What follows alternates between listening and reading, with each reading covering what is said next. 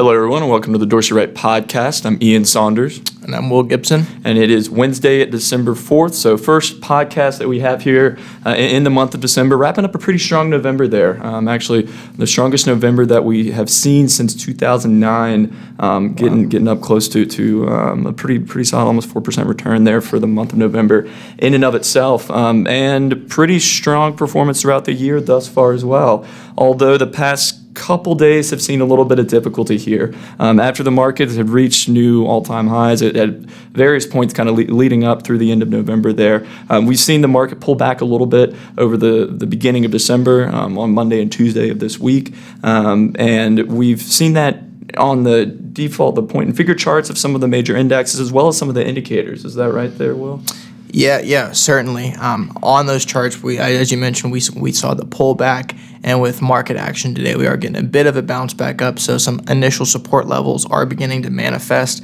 But as far as indicators, as you were mentioning, one that I was looking at recently was the implied momentum bell curve. Hmm. And just as a reminder, uh, that is going to be showing the implied volatility of the securities based on the option pricing of hmm. that in- individual security and then plotting it on a, a bell curve in terms of standard deviation.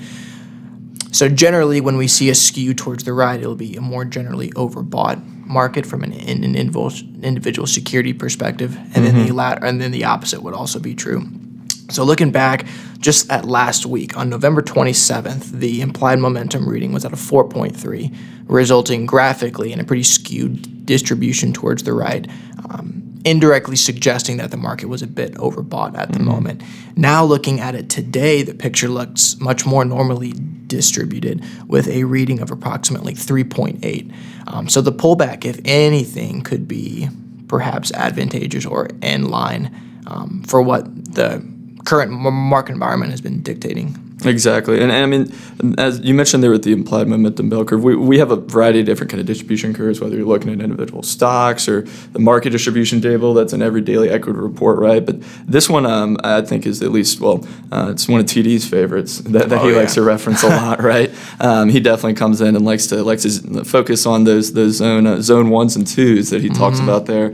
Um, but that's looking at those those zones. So there's six specific zones, um, and so those average readings that we saw kind of pulled back, basically a full zone uh, about right uh, over the past week. So definitely um, kind of indicative of that broader broader pullback there in the S and P 500, and we've seen that in the default chart as we mentioned right at the beginning too. So if you go to the default chart of the S and P 500, I mean, talk about a big stem of X's up. That thing had gotten uh, gotten pre- pretty high. It did cross into overbought territory above that 70% level that we typically zero in on as that um, area that we identify uh, market securities to be overextended, um, and then pulled back into a column of those on Monday and continued lower there um, yesterday with the broader market movement, um, down from a chart all-time high of 3150 down to 3080 there um, with those yesterday.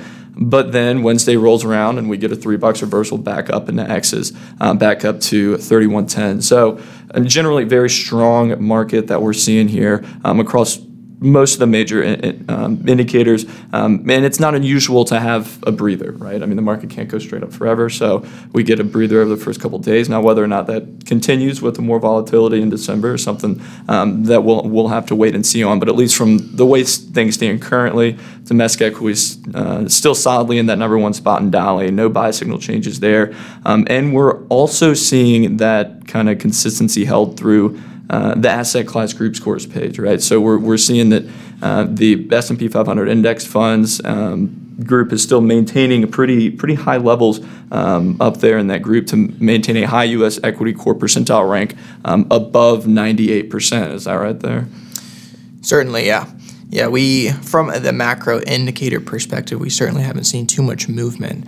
Um, as it was wisely explained to me, you have an inhale and then you're going to have to have an exhale at, at, at some point.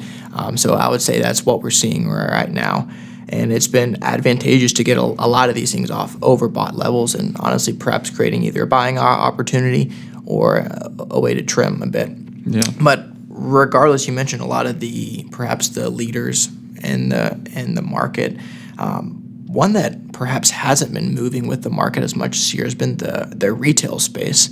And it's it's a bit timely thinking about. We just started the holiday season. Thanksgiving just ended. The notorious Black Friday and Cyber Monday shopping began, and statistics say that Cyber Monday actually set a record at 9.4 billion dollars in sales, which is up uh, approximately 19 percent from last year, and that was from Adobe and Analytics. Um, So pretty interesting there. And then looking at from the market perspective, as we just said, retail's been down um, since November 25th. Uh, the S&P is down about a little over 1.2 percent, and then XRT, which is the S&P retail ETF, that is down 2.18 percent. And then looking from an individual security perspective, Macy's within that retail space is down 4.4 percent. And that's been a that, that's been a big loser that we've seen for quite a while there, right? I mean, um, talk about a talk about a lot of sell signals, right? Oh, certainly, certainly, and, and, and kind of like quantifying that, I, th- I believe it's actually the worst performing stock in in, in the S and P as of Monday, that down about forty eight percent. And we actually featured this in our report the other day, as well as this kind of laggard space within the retail sector. And we provided some ideas kind of surrounding the tax loss har- harvesting season coming coming in at, at the mm. en- end, of, mm-hmm. end of the year, uh, where perhaps if you have some losses in these individual positions, you could realize those and then replicate the exposure through a more broad based and diversified product in the ETF realm going forward. Um, Absolutely. But yeah, so if you're interested in those pieces, make sure to check out the daily equity report from Monday and Friday. Mm-hmm. Absolutely, yeah. So um, those tax loss harvesting are always always a, um, nice to come realize some of those losses that you have and move into those positions, but. Maybe the reverse of that, some positions that maybe haven't been as big a losers, and we've seen some some some upside, some some leadership uh, breakthroughs here over the past couple weeks, um, has been the healthcare space. So if we we go back to that that asset class group scores page, um, which is going to rank we, um, all of our ETFs and mutual funds into respective groups, at least one of 135, right? And then um, we sort those groups by the average score of everything that's grouped within the group. So um, with, that takes everything from S&P 500 index funds, which is currently ranked third out of 135, um, right up towards the top, to your individual sector breakdown. And uh, we've seen the the um, the consumer cyclicals space um, some- difficulty there, um, as, as you mentioned, not among the leaders of the from the sector standpoint, um, at least not currently. And, but one place that has shown some some leadership from the sector standpoint is, is healthcare and biotechnology. Um, I mean, those spaces fell off significantly there um, after after May of this year.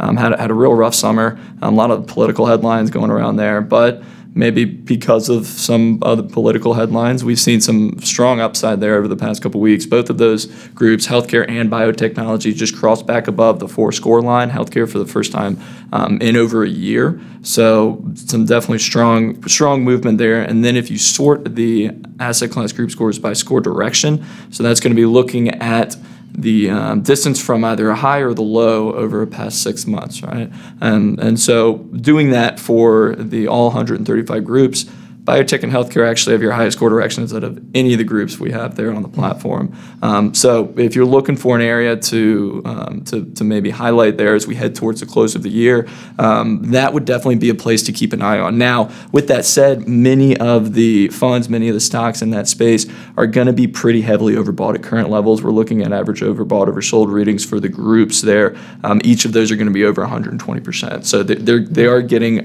getting pretty up there, and that's including the down downwards movement over Monday and Tuesday. Uh, but nonetheless, there's still going to be some ideas that you can potentially take a look at there. Um, I would re- refer back to uh, back back to the, the featured article there um, on Monday, I believe, did, a deeper dive into that healthcare space uh, to to identify what areas might be the places to watch as we head towards the end of the year. So. Yeah, for sure.